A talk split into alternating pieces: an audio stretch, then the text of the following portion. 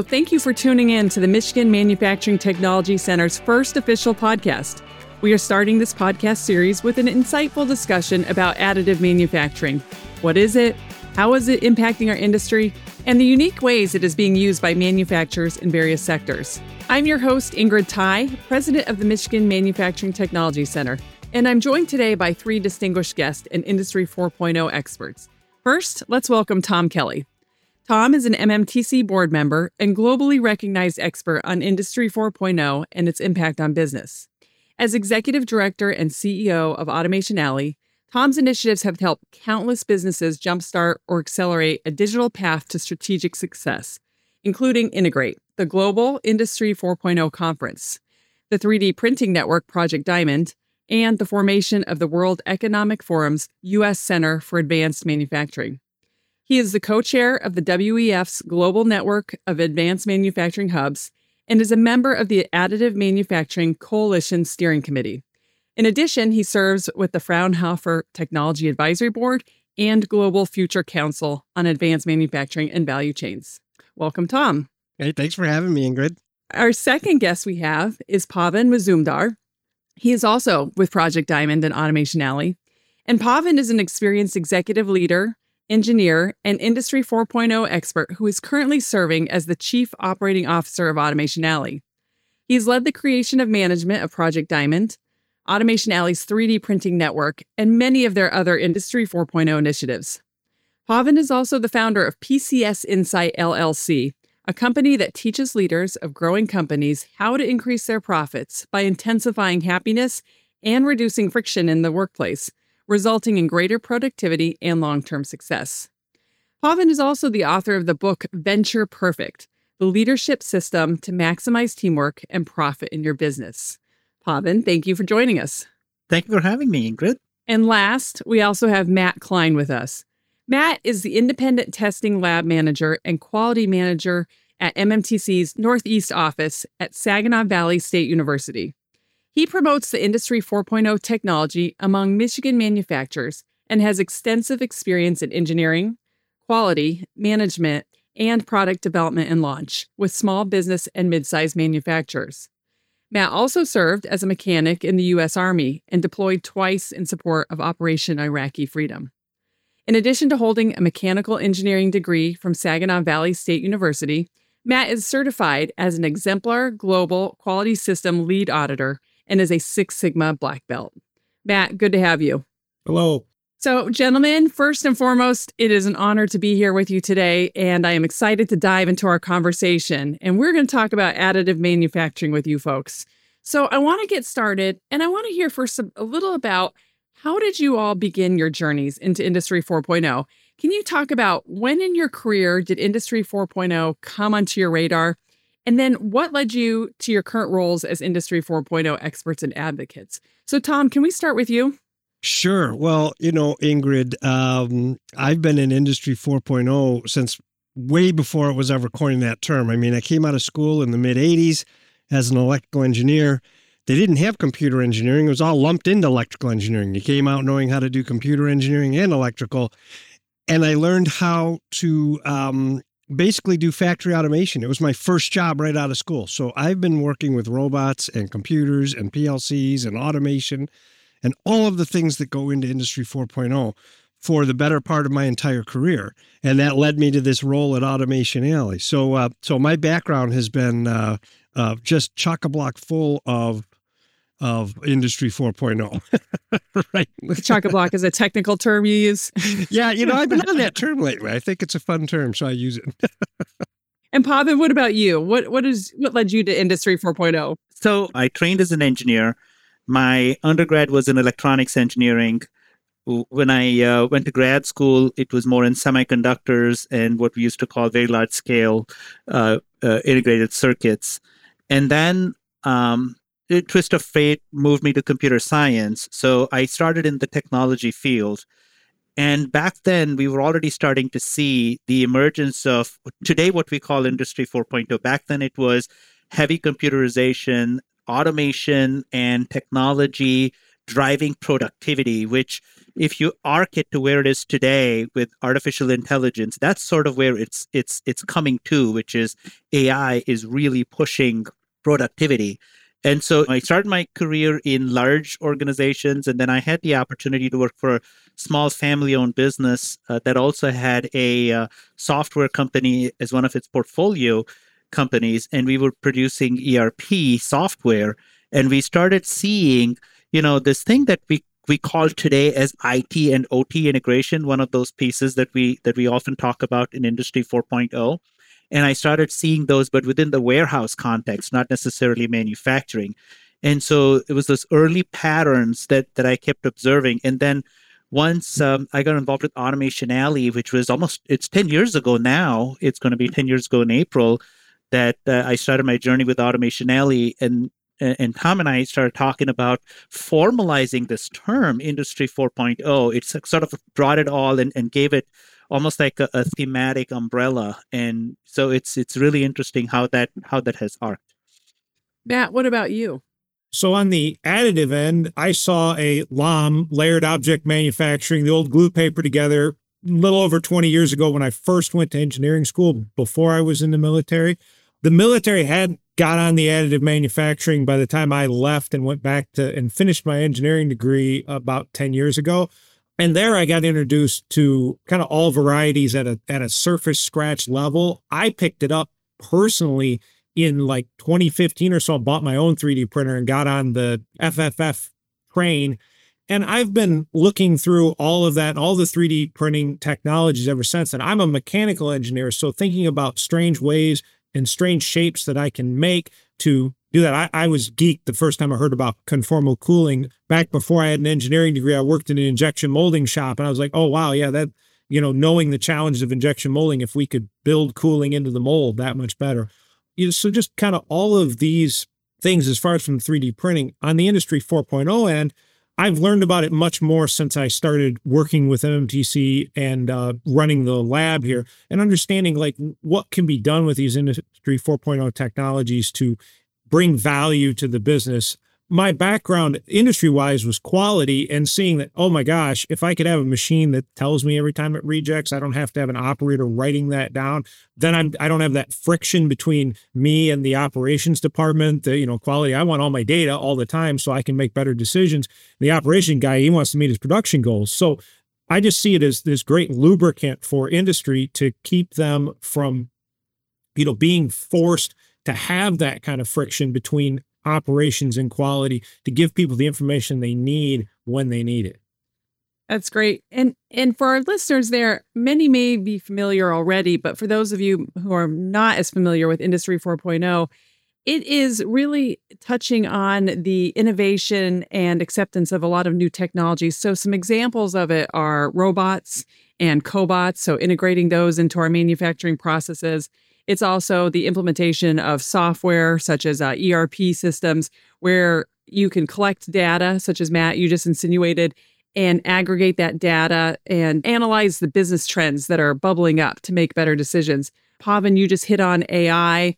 That is a huge topic right now. But one of the other elements is additive manufacturing. It's 3D printing. And I really want to focus on that today during our conversation. So I know that over at MMTC, we're seeing a lot of companies employ a variety of technologies to improve their manufacturing processes. And it seems like additive is really a very popular entry point for a lot of our clients. What is it that you folks think is is it about the additive that makes it so useful to a wide wide range of our industries?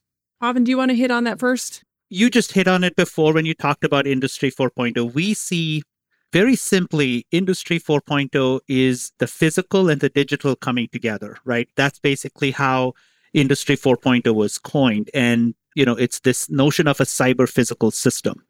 We also see that the cyber physical system requires software and it requires hardware. And we always talk about the software driven manufacturing method, right? That's basically what we talk about. Why additive becomes so interesting is because additive is probably the cleanest way software drives manufacturing because what additive basically is saying is here's your build file here's the formula, if you will, for layering this material using this very specialized geometry.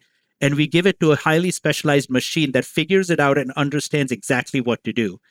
And so it sort of short circuits some of the traditional manufacturing processes that, you know, if a traditional manufacturer were asked, what are you going to do?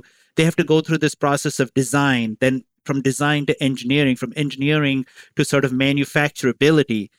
And additive manufacturing just compresses that completely. And so it is one of those things that is in some ways mind blowing because it destroys some really hardened ideas, but in some ways very liberating. And so for us, that is one of those technologies that's so different, but it has such power it has you know geometry for example you know the complexity of physical geometry it's free because if you can conceive it in cad and if you can reasonably produce it with layering technology, you have extremely complex geometries. Traditional manufacturing finds it very difficult to do that. So for us, that's one of the reasons why additive is the fastest way that someone is intimidated by, doesn't understand Industry 4.0. It's a small step, but it's an extremely powerful step. And that's why we, we think additive is has so much potential. And I'll, I'd love to hear what Matt and Tom have to say about it too. Well, I, I would add, Pavan, that's also why, as we are going down this path of additive with what we're doing at Automation Alley and things like Project Diamond, we meet a lot of resistance because in when you move from manufacturing traditionally as we know it, it's defined by your understanding of the machines and processes that all get stitched together to make the finished good. And manufacturing in additive is it's all in the design. And typically, small manufacturers, traditional manufacturers, they're not designers, they're manufacturers. And we're asking them to become designers because all of the knowledge to make it is captured within the computer and the and the additive machine itself. And so you don't need to know how all the processes stitch together to get throughput. In fact, MMTC, you know, what you guys made your name around was leaning. What is leaning? It's understanding how all the processes fit together and then making sure it's the most efficient process you can possibly have. In additive, 100% of that goes away. I push a button and it's and it gets made. So you have to tip the mindset of manufacturing completely on its head and say, you guys are actually designers. You're not manufacturers in the traditional sense. I mean, I, I would agree with Tom so much as there's so much artistry in design that has to happen. And there's so much. That's why you show them 3D printing, they go, oh, cool. I can show them all these toys and trinkets. The gazelle behind me was printed uh, probably 15 years ago, but it's art. That's a 3D scan of an actual statue. And, and you show them that, okay, well, great, it's a piece of art. What can I do with that in my manufacturing process? And I won't say it's a lack of imagination, uh, you know, it's a lack of understanding that we have to understand your CAD design. And, you know, you have to have those skills to be able to translate that 3D object to generate that 3D code. And you can print almost any geometry you envision and quite a few that you can't envision, quite a few that, that you have to actually generate through artificial intelligence or generative design, all of these kinds of things, because there's no way your head would come up with this, the kind of structure you can ask a generative design software to produce. So that is the real challenge is trying to say, here, this is what you can do with this. And they don't even know how to get from A to B. So really being an evangelist for the, the softwares, because otherwise it just ends up being a solution in search of a problem. Because you talk to a regular manufacturer and th- their problem nine times out of 10 is going to be, I can't get enough people to do that traditional process.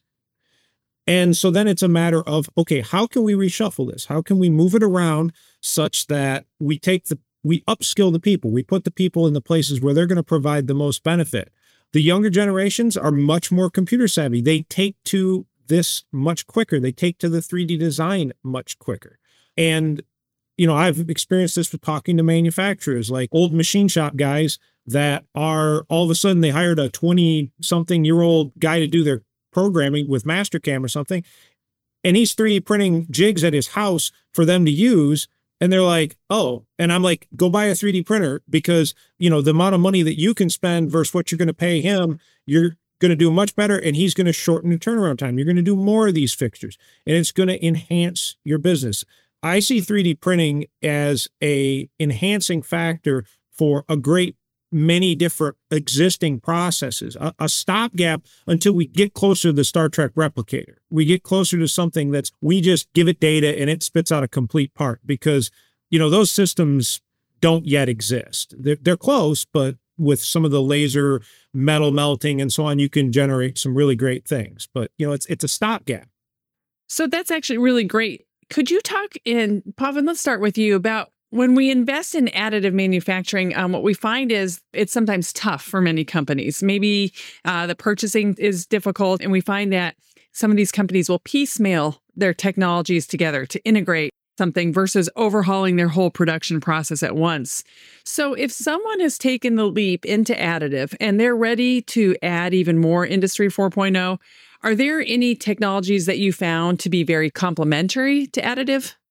So, the one thing that is really attractive about additive is the low barrier to entry, the ability to, if you really wanted to just play around, not produce something, buy the $200 printer and just just play around with it and feel comfortable with the technology because the cool thing is the same software that essentially drives that little printer can actually be scaled up and it's the same set of skills so to speak. So it's this mindset shift that you need to have first. One of the things we like to talk about at Automation Alley is this notion, and Project Diamond is this notion that we believe the world at some point will be additive first and traditional second. And what I mean by that is today, the world is kind of where you said it was, Ingrid, which is I'm going to do this subtractively, I'm going to do this conformatively. And if for some reason it's just too much of a pain and the volumes work out, and if the stars align, I'm going to look at additive. And we see that there are companies that are taking a completely flipped view of that picture. They're basically saying, no, the manufacturing of the future, because the advantages, all the benefits that additive brings to the table, we're going to be an additive first company. Case in point, Relativity Space, they are basically additively producing a rocket, and they've demonstrated this past summer that they can actually send a rocket in space that can withstand what they call max Q. It's an integrity test for the hull that they built. We have Czinger Automobiles. They produced an additive vehicle that beat McLaren Senna at one of these races. So these are the examples of companies that have essentially changed their culture from traditional to an additive first culture. So your question is actually a very loaded question because it includes a lot of different transformations that need to happen. One is mindset. The other is culture and understanding how to kind of rethink your manufacturing. And then there, in terms of technical competencies, and I would love to hear Matt's response to this because I think he lives this every day.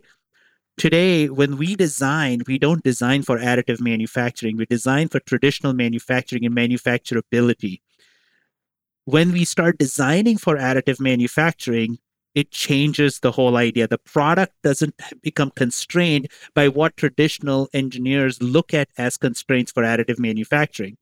I'll give you an example. This was actually an anecdote. I wasn't at the event, but I heard about this from, from another person who was at the event.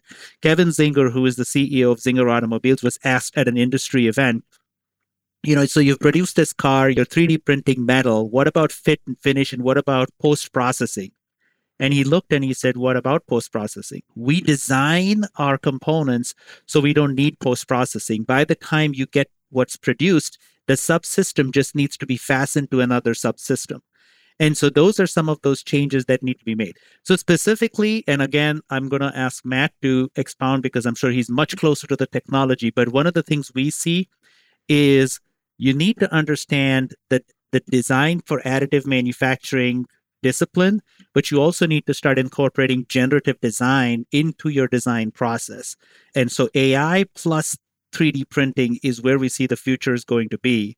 And then, of course, you need to have a solid suite of digital simulation and qualification processes that support your engineering so that you can have a comprehensive view. And that could mean materials virtualization, that could mean design simulation and things like that. So those are the pieces that you need to be putting together so that you become an additive first company. And the most important thing is not to try to jump there, but try to make that steady progress till one day you see that your workflows are now additive. You're now a digital company.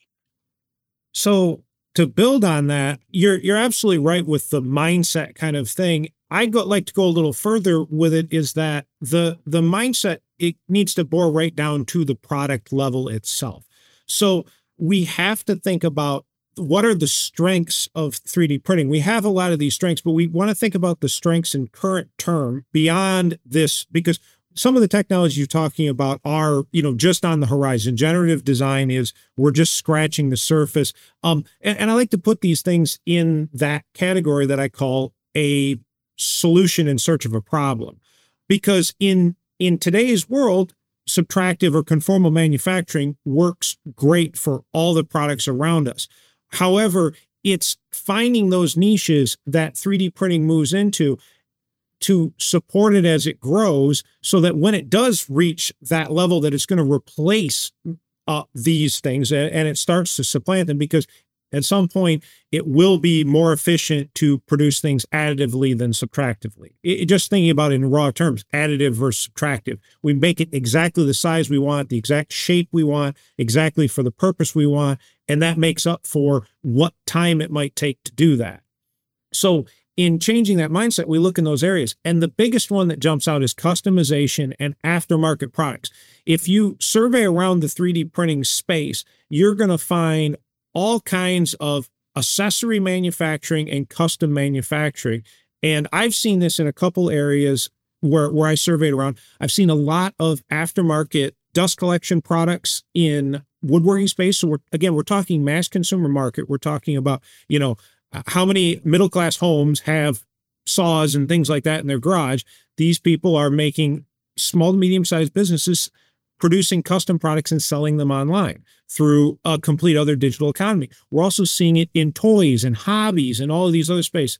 The traditional hobby market, if you're into tabletop gaming, uh, again, I just look at all these spaces, but in that space, these models have absolutely just revolutionized the amount of products that are available on the market and the customization level of those products. So again, we're talking about exploiting the strengths of 3D printing to prop it up until we get to the stage, until the technology becomes more mature and we can offset its negatives. Interesting. And Tom, can you talk a little about what are you seeing trend wise in additive? Are there any sectors or even companies that are doing novel or unexpected things with this technology that could catch on or become even best practice? Um, you know, Matt just hit on a little with the gaming, but are there other things that you're seeing? Well, a couple things. I mean, the, the one thing that I try to talk about when I'm out there is how fast additive is moving in relation to how the general manufacturing community perceives it to be moving. Most of the community still perceives it to be fringe cases and things that are going to come eventually. And yet we see time and time again where there are these transformative projects that are going that if they work, they actually fundamentally change the industry that you're in. I'll give you a great example. I was talking with one of the largest injection molder CEOs in the world. This was back before COVID in 2019. And I said, uh, Do you ever worry that 3D printing could actually encroach on your business? And he about read me the riot act about how little I understood injection molding and the volumes they work in, Tom. Oh my God, the volumes and the cost, the little bitty cost that goes along with that. Fast forward to about six months ago, and I ran into him. I said, What are you working on? He's like, Oh my God, we're all in an additive. He said, You know, HP has these machines where we can actually do the equivalent of injection molding at the same cost without the tooling. This is absolutely transformative. And I think, what took you so long? Right? Because now he's behind the curve. He's not ahead of the curve. He's trying to keep up with the competition. And he lost all that time for no other reason than arrogance, right? He was unwilling to even look at what was possible because all he could see through his blinders was what he knew every day when he woke up and went to work and saw his plant and said, What do I do within this box? And how does HP come in and say, No, no, no, no, you don't change my business model. Uh, what I want you to do is just fix this inefficiency over here but for God's sakes, don't change my business model because that means I got to go be a champion to my board. And the last thing I want to do is put my neck out. right? Until he was forced to do so. He had no choice because the 3D printing community said, We're not waiting for you to change your culture and catch up to us. And you see it in relativity space. If relativity space is successful in putting this rocket into space, their cost structure is so dramatically different. Every company in aerospace that's in the rocket business has to then go into additive full time. Otherwise, they will get destroyed by cost. Right. So these are the kinds of things where we have to really pay attention to and say, look, if I'm in the rocket business or I'm a cog in the in the chain of the rocket business, I sure as hell better be paying attention to relativity space. Because if they actually make it work, which Pavan said, you know, they they made it past max Q. They couldn't get the rocket into orbit because their second engine didn't fire didn't have anything to do with the integrity of the 3D printed rocket. It had to do with the engineering of the second stage. When they do that, they're about one sixth the cost of Boeing and Lockheed and all these, and, and even SpaceX, even with the reusable rocket. It's just fantastically orders of magnitude different. These are the kinds of long tail risk that are right in front of us that we choose to not pay attention to. And so I would say if you are a manufacturer, I don't care if you adopt 3D printing. All I want you is to tell me why you're not. Because that if that proves to me that you thought about it. You actually understood what's happening. Pavan, what do you think about all that? I mean, what are your thoughts on some trends or things that you think companies are doing that are maybe unexpected or novel? I will just jump back on relativity space because there's the positive that Tom just mentioned, which is the lowering of the cost and things like that. But then there's also the de risking because what they're able to do is every single rocket learns from the previous rocket and they can iterate their design at absolutely zero tooling cost. And that actually reduces risk because tooling is always a risk reward question. So the engineers have to fight for capital if they make a supposition that says, hey, you know what, I need this tooling to be different because XYZ, the CFO comes back and says, well, prove to me why this tooling is less risky than the other one. And that is a that's an argument that happens. But if I iterate in my 3D design and I can actually demonstrate using virtual testing and virtual simulation before I even manifest it in physical, now I have de risked this as an example. I'll give you another innovation since you asked about innovation. We met a manufacturer. This is a small company. They're actually additive only. That's all they do. And they're in actually the, the western part of Michigan. They're in the Grand Rapids area. And he said that March 2020, he thought he was going to go out of business because everything was just shutting down. But he said April 2020, his phone rang off the hook because no one was able to find supply coming out of China and his additive lines were just running 24 7. So he started kind of creating relationships with companies that were traditional uh, mold companies and things like that and figured out a way gave them a path forward. So there was it was like a bridge technology. He was 3d printing for the mold that they could then produce. What was interesting is one of the companies that was a customer came to him and said you know what? We have a different idea but we don't know if this is going to work can you 3D print it before we make the mold for it? Because the mold is 200 grand in capex. And if I don't know if this product is going to succeed, I don't want to spend the 200 grand. And so here, what he did was he said, Yeah, sure, I'll 3D print the few thousand products that you need before you decide whether you need to produce it using traditional technology. And so there's an example of how 3D printing de risked a capex for this company. A third example this is our own Project Diamond. If you remember, the, the, the justification of Project Diamond was we were going to give 3D printers to individual manufacturers in Oakland County, and then Macomb County also came with 50 printers with the understanding very simple concept use this 3D printer, learn how to use it, produce parts, make money, what have you. If called upon, we'll ask you to print some PPE, personal protective equipment for the pandemic effort. So this is how we kind of justified the use of CARES money. Well, the good thing was we never had to print PPE for the pandemic effort. But in 2022, after Russia invaded Ukraine, we got a request for tourniquet clips from Ukraine. And the 3D designs were available, but the tooling, the injection molds, they didn't they weren't going to be ready for another 6 weeks. our network was mobilized Six months. Six months maybe yeah, our network was months. mobilized and we sent 3000 plus tourniquet clips using the emergency spool that we had allocated for project diamond use because oakland county and macomb county authorized their use. Those are the types of innovations that that we're actually seeing and and all of that is zero inventory. It's it's this it's this um, notion of flexible capital. This is these are the things that traditional manufacturing it finds it very difficult to wrap their heads around.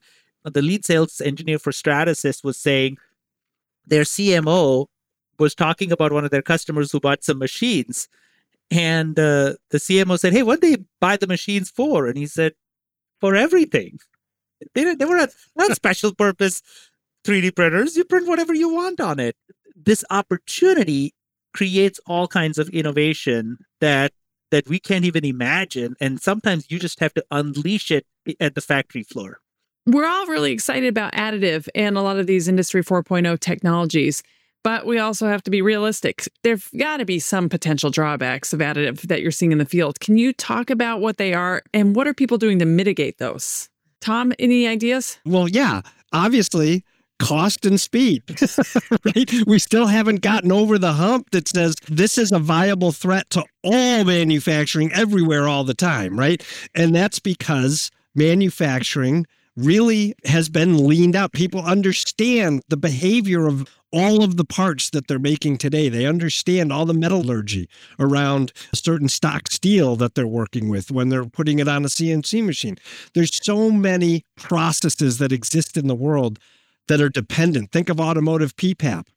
You know, it's PPAPing the machine. I, I I don't even know what to do if you came along and said I could print it additively. So there are lots of downside, but the downside is tied to the cultural inertia that exists in the world and how we sort of move people along. Because if we can begin to tip that cultural inertia in America, we can we can generate great competitive advantage on the global stage against high volume mass market manufacturing uh, uh, uh, economies around the world. I won't name names, but if we can go down this path of additive, making right at the point of sale and innovating continuously on that sale, um, that that is a huge competitive advantage. This is exactly the point. So it's the cultural inertia and and the systems and the workflows that have been built in traditional manufacturing that are not necessarily conducive to additive. I kind of see this as we're at the turn of the century. We've got essentially an industry that has horses and carriages, and we've built a transportation system around, around horse and carriage. And then here comes a, bunch of crazies with this gas engine and vehicles and things like that. And some of the things that you hear are, well, my horse can go over, you know, all kinds of terrain. So in some ways, additive, I see additive as as it's a Ferrari, but it doesn't have the highway system, uh, you know, for it to stretch its legs, so to speak. So we have seen uh, very specifically that there are a couple of things that need to happen, and they need to happen systematically. They need to happen at the industry level, at the ecosystem level, not any one particular OEM.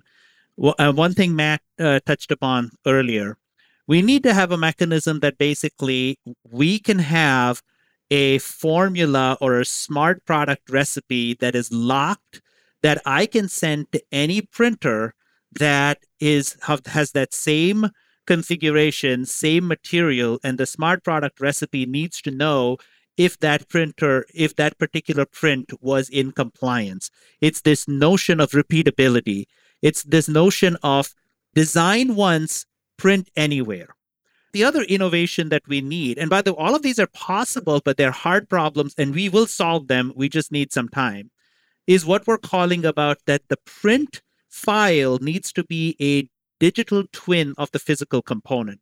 What I mean by that is if I have a physical component that is represented by a print file that I can send to any printer, when I print a physical component from that particular print file and I test it and qualify that physical component, not only am I qualifying that one print, but I'm qualifying the smart product recipe. And that smart product recipe now becomes the digital twin. I can send that anywhere in the world And it knows based on the printer configuration, the material, the process, its environment, whether a print printed from that smart product recipe was in compliance or not. That's a framework. That's a that's what we call one of our four frameworks that needs to be developed. The other thing that needs to be developed is as, as we talked about this earlier, the mindset of shifting from process to design.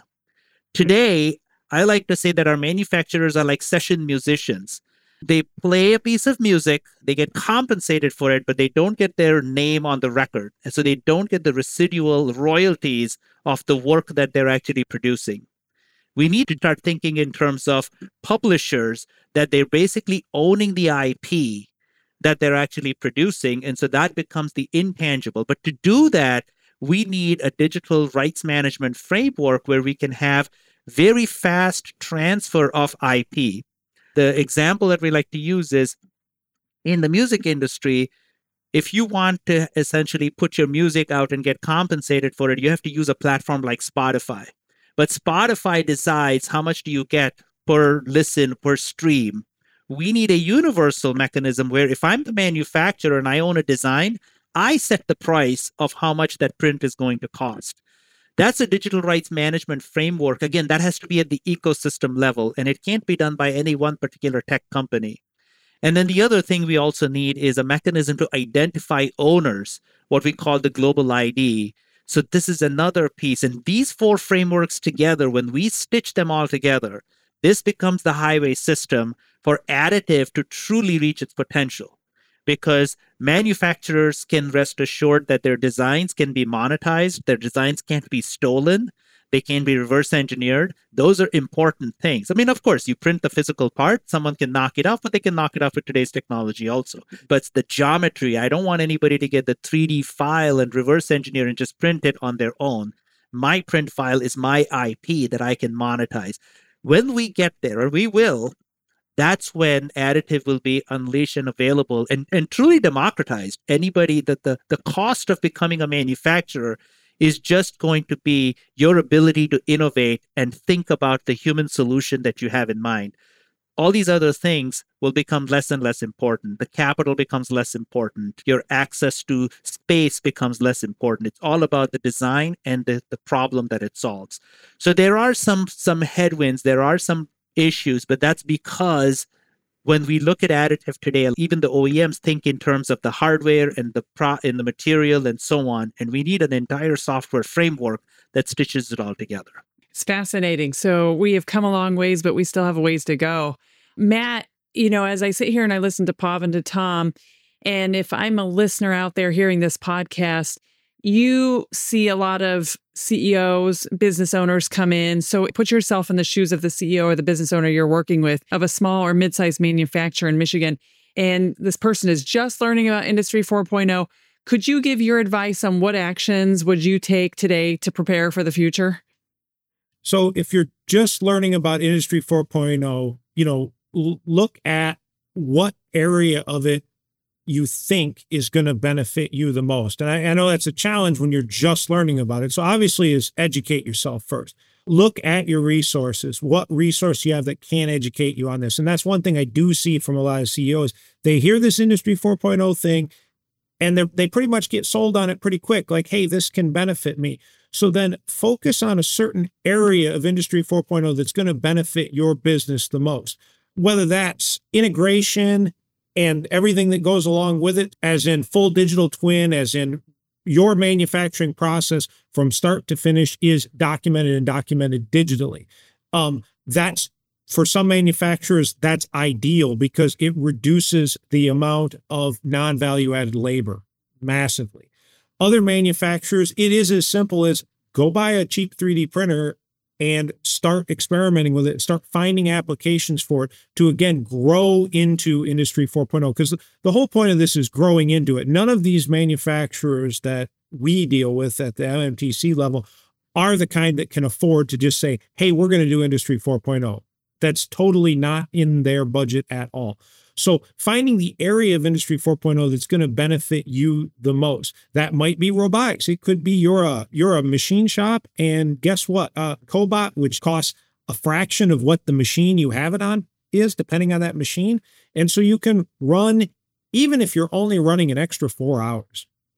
You talk to them, they, they can't get labor. Well, spend your labor appropriately during the day to set it up, to set that robot up so it can run an extra four hours. You can say, oh, it's not worth it because I only run 30 parts. But when each part takes five minutes, that's extra hours you wouldn't get otherwise, and it's extra hours you don't have to pay overtime for. The, the robot doesn't care. So just because it's 30 parts and just because it seems so dumb that the robot's going to pick it up off the table and put it in the machine, that's time you wouldn't have otherwise. And that's how that robot pays for itself.